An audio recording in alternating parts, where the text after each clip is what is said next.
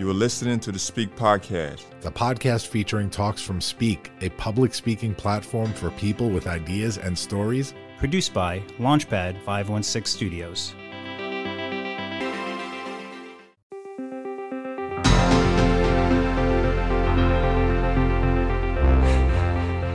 Welcome to the Speak Podcast, produced by Launchpad 516 Studios. New episodes available every week on all your favorite podcast platforms. Speak is a public speaking platform for people with ideas and stories. Each Speak Talk features three key moments the moment of truth, the moment of transformation, and the moment of impact. We host pop up events all over the world, and now we are bringing our talks to your device.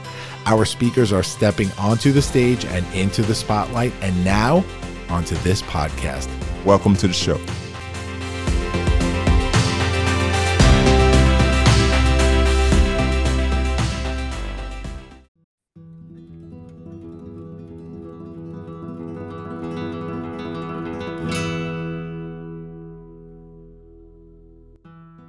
Welcome to another episode of the Speak Podcast, the podcast for people with ideas and stories.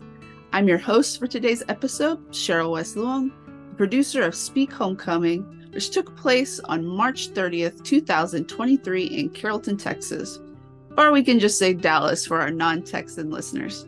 Today's episode explores a theme it seems everyone has an opinion on, if not a deep seated reaction to any conversation about it, kids or not experiences regarding parenting are inescapable.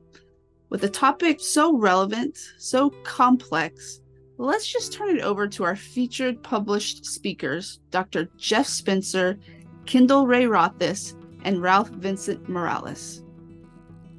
I'm George Andriopoulos, the architect and co leader here at Speak. Our first talk today on the parenting episode comes from Dr. Jeff Spencer, from Speak Love on February 16, 2023. This event took place at stage 317, and Jeff was such an interesting speaker to work with. I had the pleasure of collaborating with Jeff personally on this talk. And when I heard this story for the first time, I was really moved to emotion as a father of four children myself, just to hear the dedication. You know, sometimes we know as parents how much we sacrifice and how much we put aside for our children in order to create a life for our children that is beneficial to them, that is nurturing to them. And to hear how Jeff moved from a star coach who personally coached Olympic athletes, high level professionals, and how he put his entire career on pause when he adopted his daughter and subsequently all that they went through. I was just moved to emotion. So, without further ado, I'm going to let you guys hear this. Here is Dr. Jeff Spencer with a real champion's victory from Speak Love on February 16th, 2023. You can love anybody. It's a decision. You decide, you do it, it's done. It's that simple. I'm a former Olympic athlete, a sprint cyclist. That's all about short distance, power, and speed. And the objective is to beat your opponent.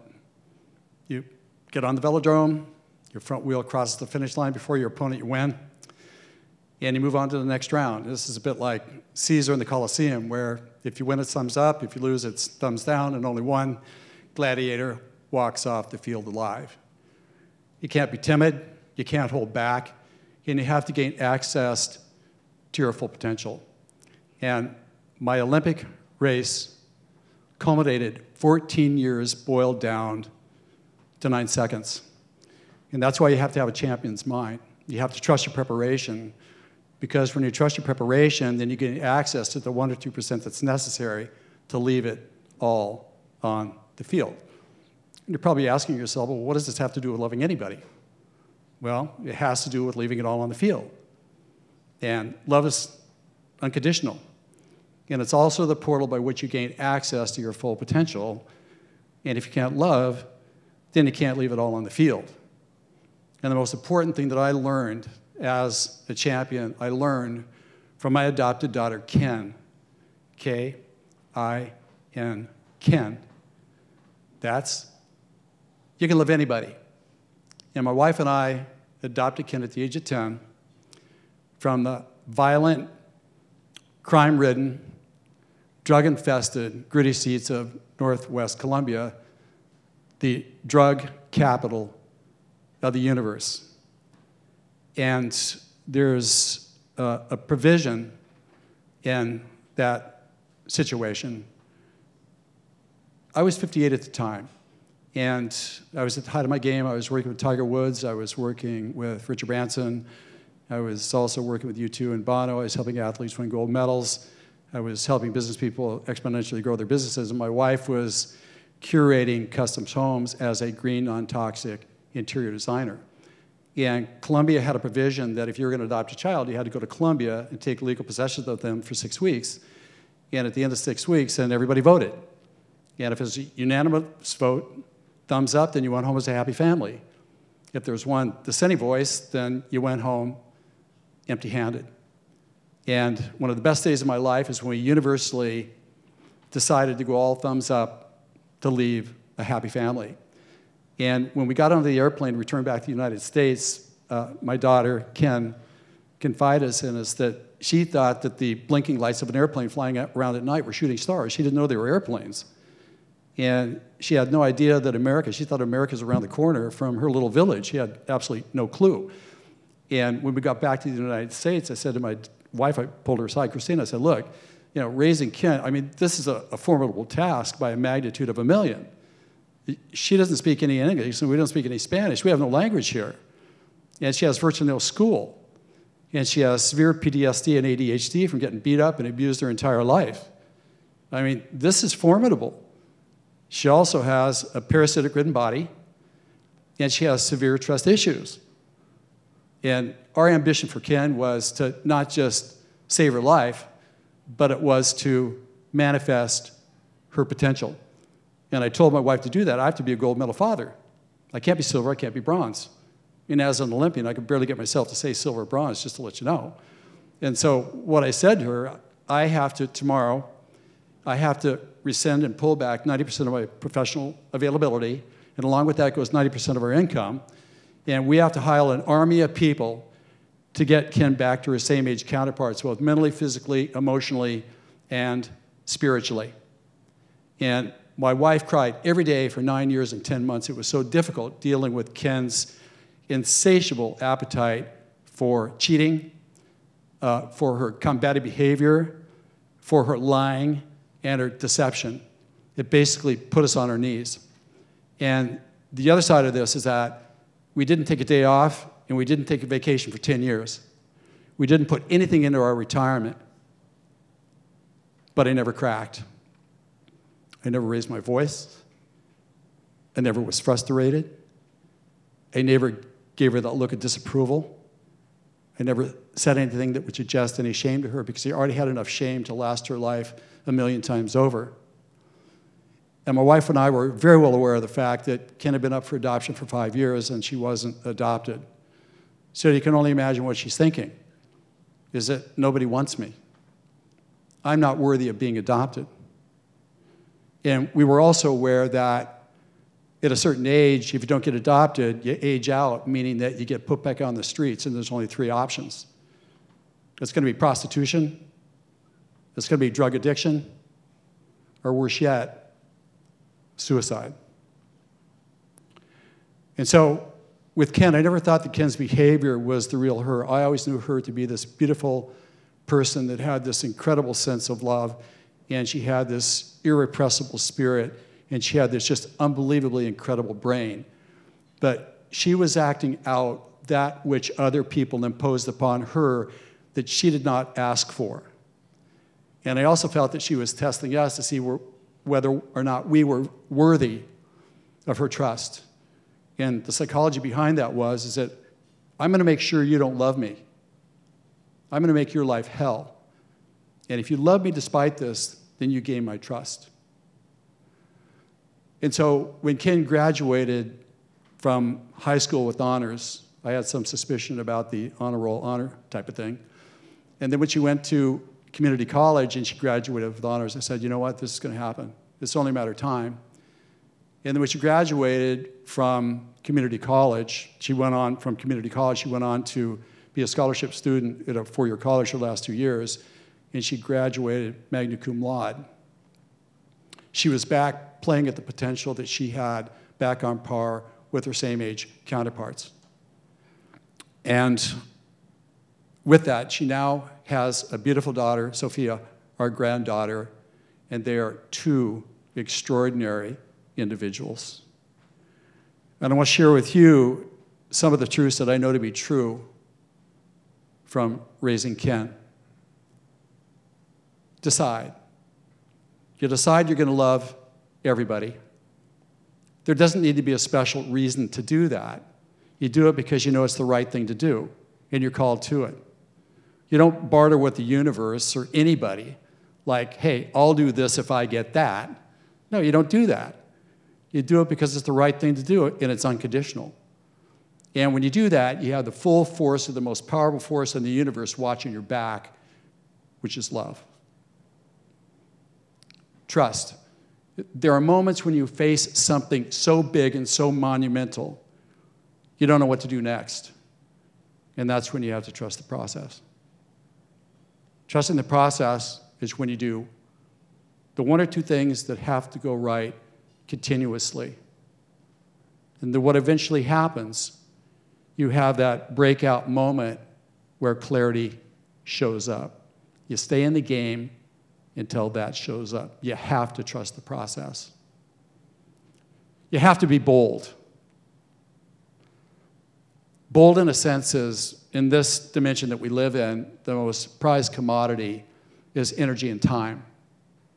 And some of the things that you're faced with that have to go right, when things have to go right, to be able to execute and manifest the improbable or the impossible, you try to do the math on that, you can't make sense out of it. There's not enough time and effort to make this happen. But what I can tell you is that there's always enough time and effort to do anything on behalf of other people.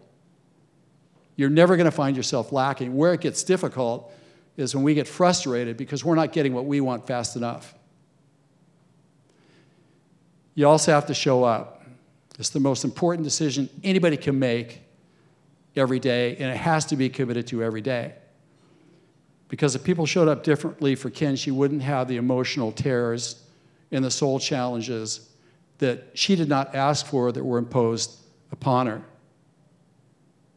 And when we make that decision to come from championness, this is where we gain confidence in ourselves, but we also show other people what's possible. And if there's ever a point in human history where we need beacons of hope, sanity, and courage, it's today. And you always have to hold space as well. Hold space for a miracle. Because sometimes that's all you got. And the magic of the miracle, and let me say this also, is that you, you cannot command a miracle into existence. I mean, it's a gift. And the gift of the miracle is, is that if you believe in the miracle, you're going to stay in the game indefinitely until it happens because it keeps you in the game.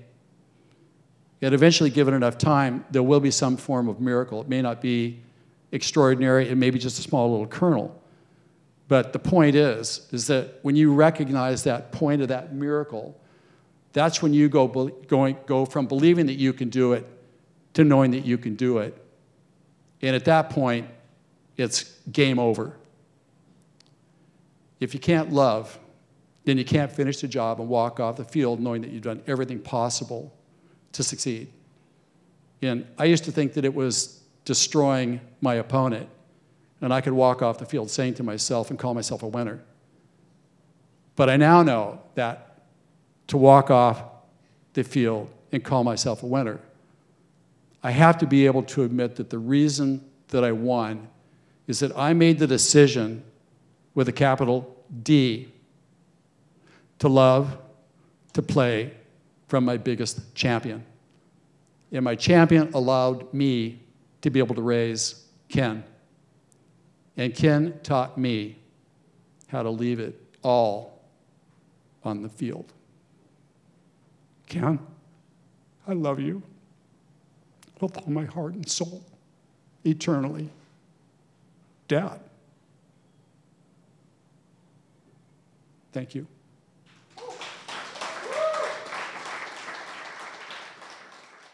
What an incredible talk. I defy anybody in the audience to not be moved to emotion when they hear that entire story. Again, that was Dr. Jeff Spencer with a Real Champions victory from Speak Love, February 16th, 2023. We thank Jeff for his participation and for the honesty that he brought to the microphone and our stage. Our next published speaker is Kyndall Rae Rothaus. Kyndall's another speaker from the Speak Homecoming lineup that had never given a memorized talk with this kind of structure before.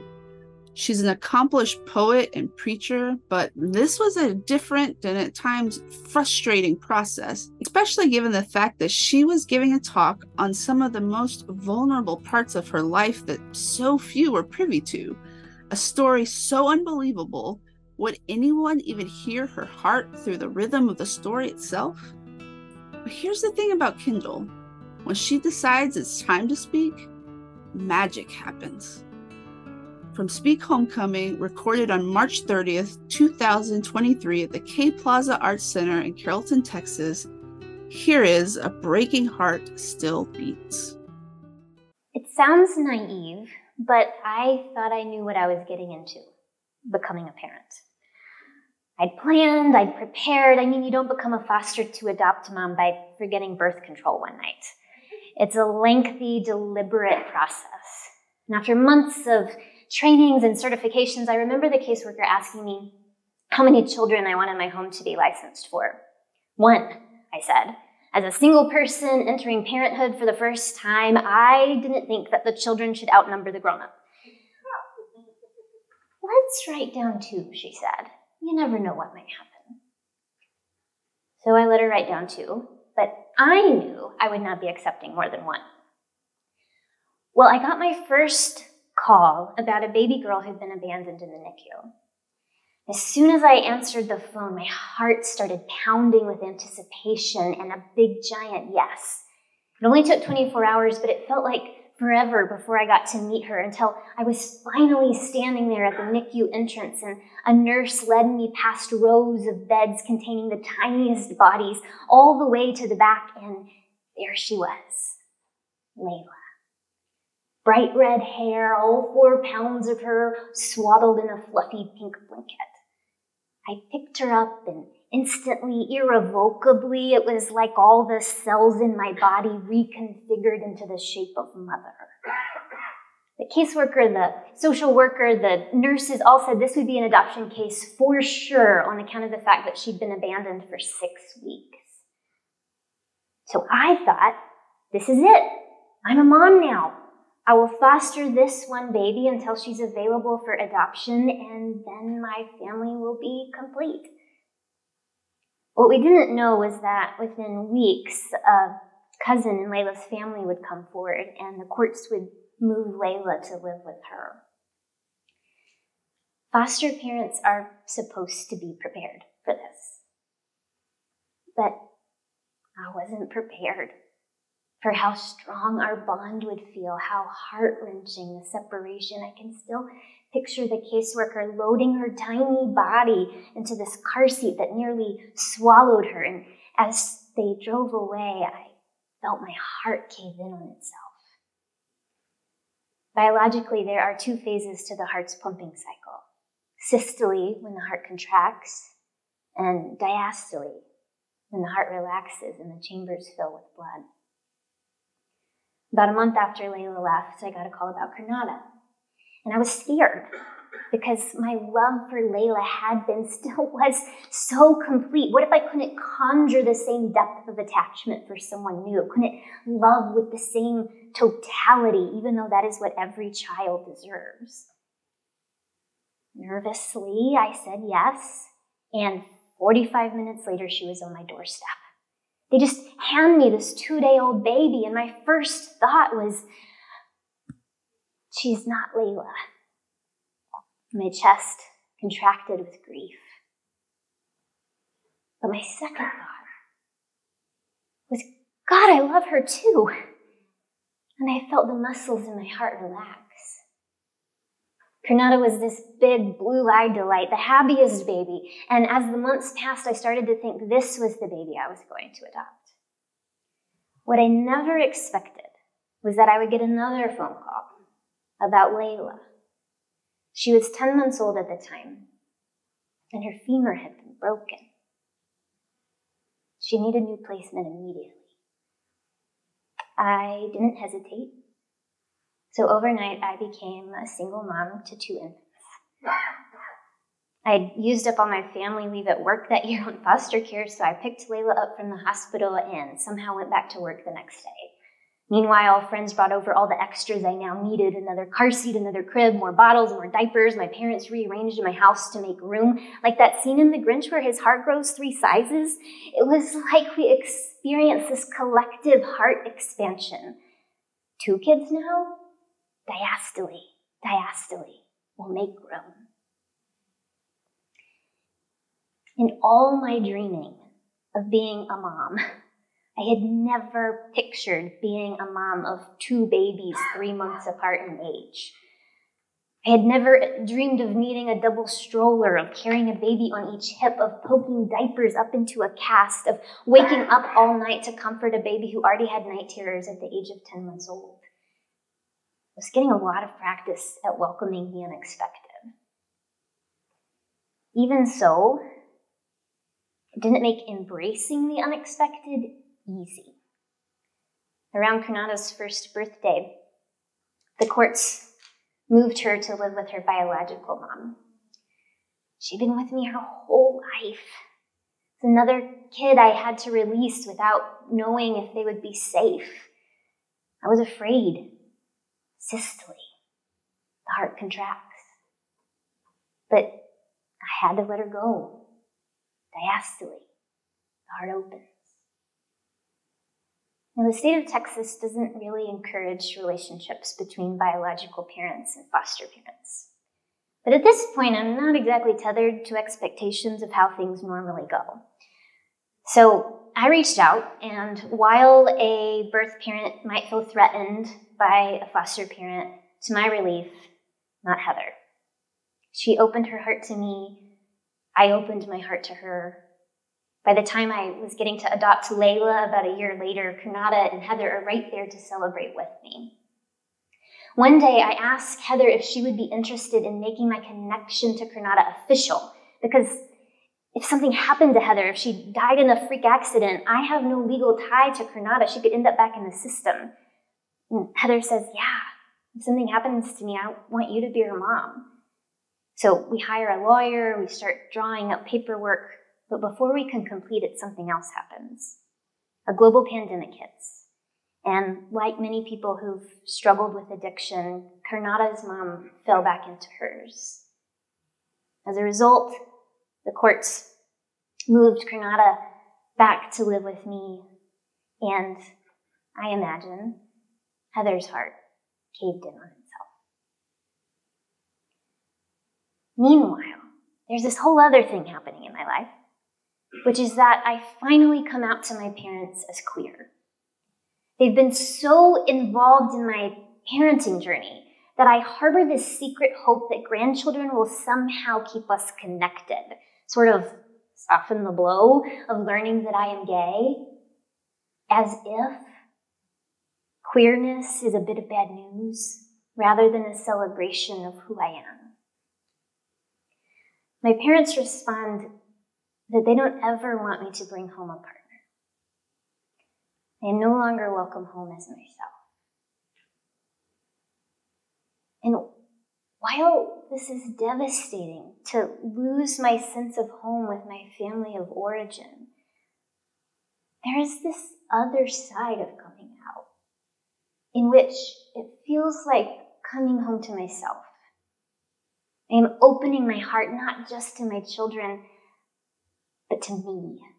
I am fostering an open hearted acceptance of who I am. In her own way, Heather is doing self acceptance work as she recovers from addiction. And as of today, she has been clean and sober for over two years. And uh, yeah. And now we are both Karnata's legal guardians. My parents and I still barely talk, but meanwhile, Heather and I are building a family. We share custody, we make decisions together. Karnata spends half her time with Heather and half with me. She calls both of us mommy. We don't have any contact with Layla's family, but Heather and her new husband have embraced Layla as part of their family too. We have vacations together, we spend holidays together. I recently asked them if anything ever happened to me, if I died in a freak accident, would you take Layla? They said. Absolutely. I think I've come to understand this. No matter what form parenting takes, no matter what shape love takes, control is an illusion. Love isn't beautiful because it unfolds according to plan. Love is beautiful because of the way it persists through all the unexpected twists. In my case, some of those twists felt a bit dramatic, but I think what all that change allowed me to do was practice letting my heart beat, constrict, open, grieve, open, tighten with fear, open, squeeze shut in pain, open, again and again, the reopening. Parenthood, maybe love itself, is this continual exercise in letting go of expectations. Because there are a thousand ways I cannot ensure my kids' safety, or control the outcome, or dictate who they grow up to be or to love, but there is one thing I can and will do Every time my kid comes home, I will have an open heart ready to receive them.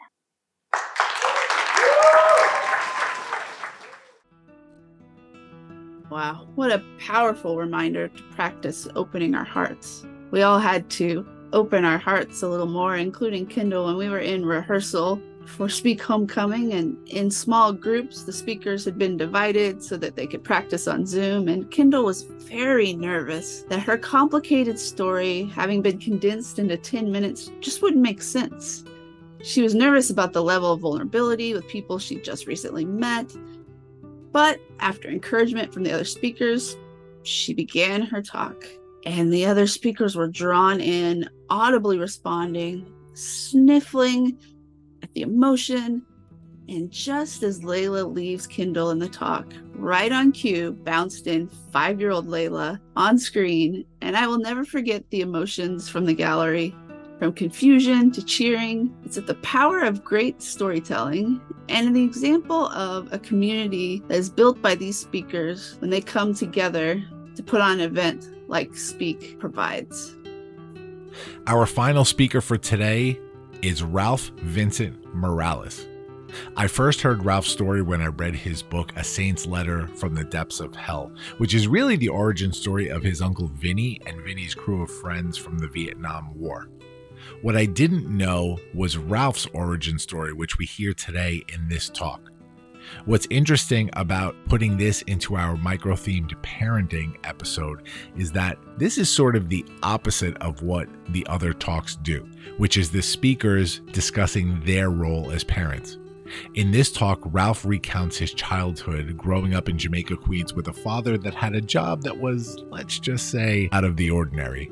And you probably wouldn't find a dad with this job in an 80s sitcom. I'm going to let you hear this for yourself. So without further ado, here's Ralph Vincent Morales with In the Name of the Father and of the Son.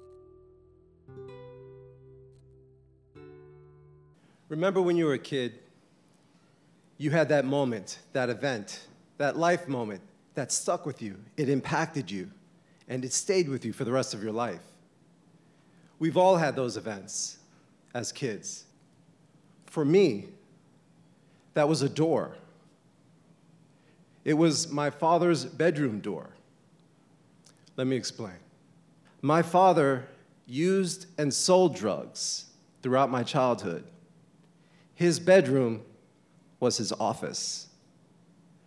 And I recall looking through those cracks of that door, and I would see all kinds of drug paraphernalia. I'd see marijuana, I'd see cocaine, I'd see scales, there were baggies of weed on the scales. There were tin foils of cocaine wrapped up and put in a certain spot. There was bamboo rolling paper all over the place. And what I saw through those cracks in that door, they demoralized me. They crushed me. They confused me. They made me angry. And as a kid, I hated having friends over because my father would smoke weed all the time in that room, and the whole house would reek of weed. And when you're an eight, nine, and 10 year old kid, there's nothing more embarrassing than having your friends come over, particularly one kid that I knew, his name was Louis. Louis had a mouth. Louis didn't care. He didn't care who heard him, he didn't care what he said. And so Louis would come in the house, and inevitably he would yell out, Yo, man, your house smell of weed. Yeah, it did smell of weed.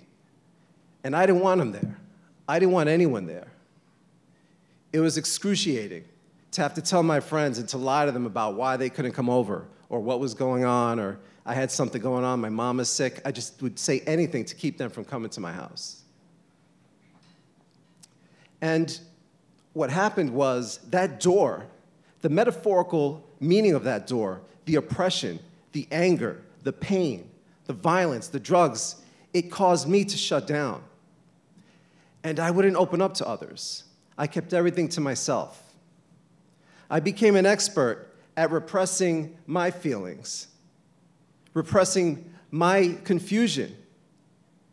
Because the one thing you have to understand, I learned at a young age that I wasn't allowed in that, that room. I wasn't allowed to go beyond the threshold of that door. I learned the painful lesson of that because my father, he spoke with his hands. And he spoke with thick leather belts that had very big buckles at the end of them. And the bruises and the welts that I shamefully concealed under my clothing taught me the painful lesson that you don't go through that door. You don't go in that room.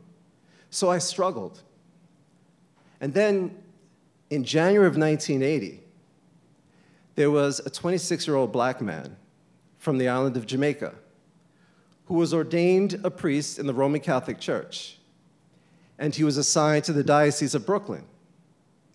And a week after his ordination, this young man, his name was Frank Black, he was assigned to my home parish in Jamaica, presentation of the Blessed Virgin Mary. Now, mind you, the priests in that parish, as far as I remember, they were all incredible. They were all awesome for the community. They were great for the kids. And yet, Father Frank was of a different breed. Father Frank taught us that we could go beyond and be much more than what our circumstances would otherwise dictate that we were supposed to be. That touched my soul. Because up until that point, I didn't know what I was. But he taught me that, that I could be more than what my circumstances would otherwise dictate. And I took that to heart. And I realized that he was right, that I could do that. And so he became a surrogate father to me. He was a man of inspiration, a man of transformative charisma, and a man of love. He became a surrogate father to me, a father that I never had. Now, when I turned around 16, I realized I'd had enough. I'd had enough of the violence. I'd had enough of the drugs. I'd had enough of the beatings. I had enough of the craziness. I had enough of the haphazard nature, the complete chaos that was my life. And I realized I was going to teach my father a lesson. I knew what I wanted to do, but I was petrified.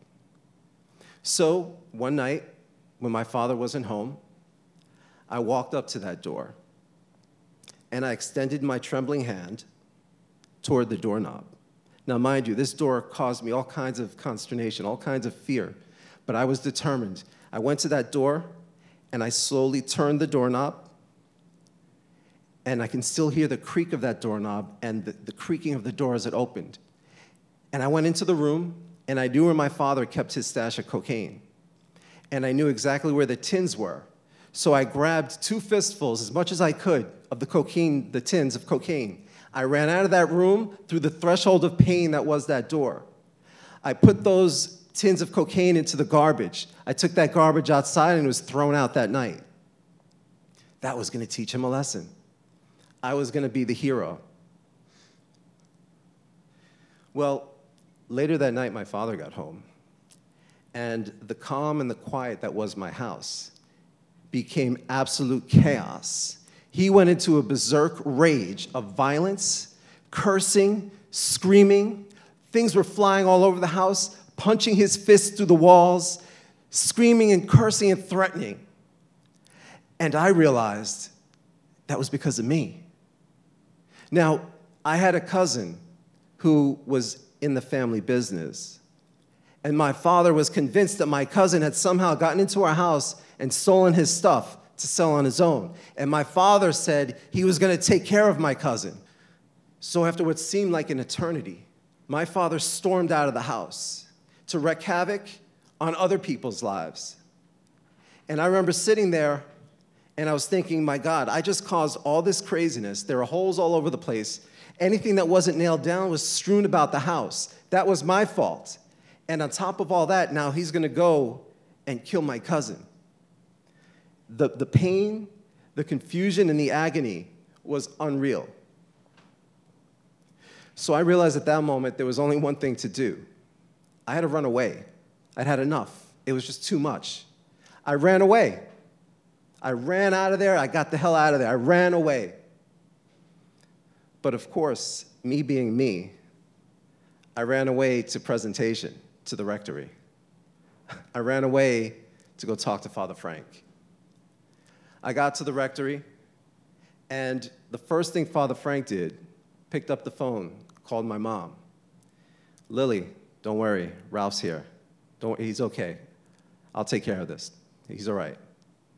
Hung up the phone. I let loose with a torrent of emotion, a complete waterfall of feelings. I told him about the pain. I told him about the lies. I told him about the false impression that I was trying to live up to. I told him about the beatings. I told him about the drugs. I told him everything, everything, everything that I had been hiding for years. And he listened. And for the first time in my life, I had someone listen to me. For the first time in my life, I was able to share my truth, as embarrassing as it was.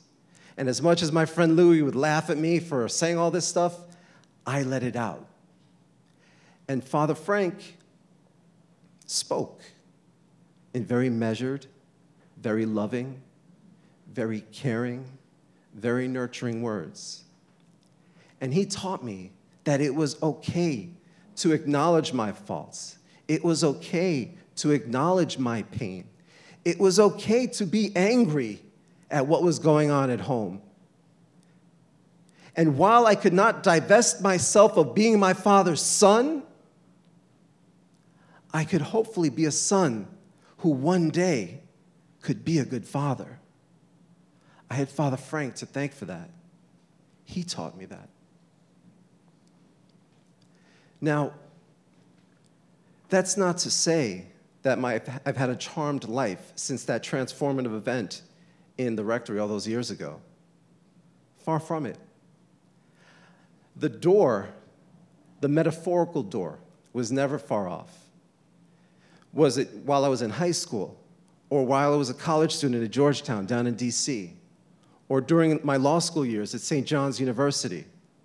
And then during my career as a prosecutor in the Brooklyn District Attorney's Office, where I became a renowned trial attorney, where I did great things. And then later on in private practice as a trial attorney throughout the courts of the state, I've earned a reputation of being an incredible trial attorney and a great advocate.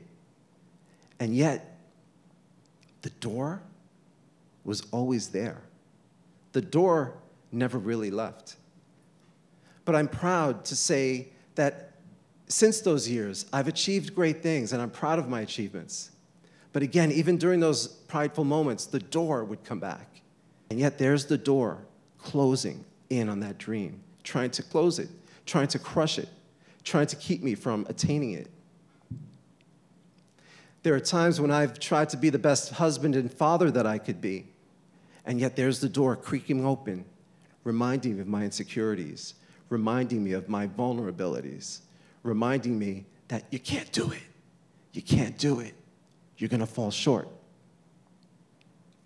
And I had the nurturing experience of Father Frank to ground me and to bring me back and to shove that door aside. Now, my father and I have forged, I guess you could say, an uneasy reconciliation in the years since my mother passed away very suddenly back on July 26th of 2002. Ironically, my father found Jesus. And my father recently apologized to me for all the things that he did to me and to my family. And while obviously I accepted that apology, and the apology meant something to me, when my kids asked me, Dad, what feelings do you have for your father? I, I can't say that I love him. I can't say that I have any real feelings one way or another for him. I feel pity. I, I guess I feel some sense of compassion because obviously he never had a Father Frank in his life. But either way, I am at peace with the complex consequences of being my father's son. Thank you very much. Peace and love to everybody.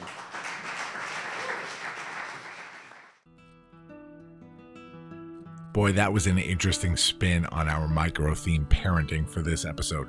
Again, that was Ralph Vincent Morales with In the Name of the Father and of the Son.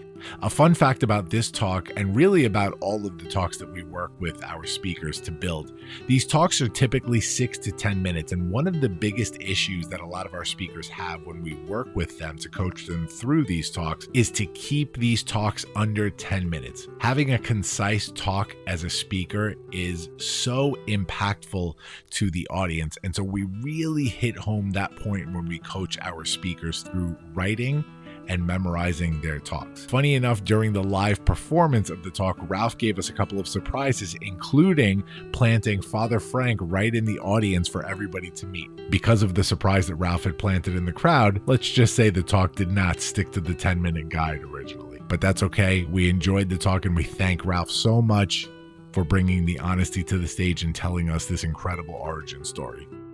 That will do it for today's episode of the Speak podcast. Once again, we see how Speak gives a platform to people with powerful stories and ideas that continue to have an impact long after the events are over. We hope you enjoyed these talks from three of our published speakers, and we hope that you'll join us again next week for another episode as three more speakers step onto the stage, into the spotlight, and onto your device. See you next time.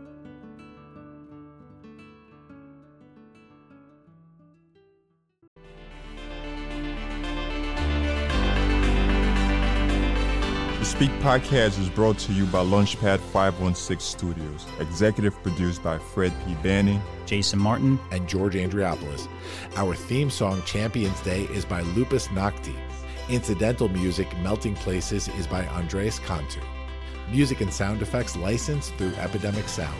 The Speak podcast is hosted with Podbean.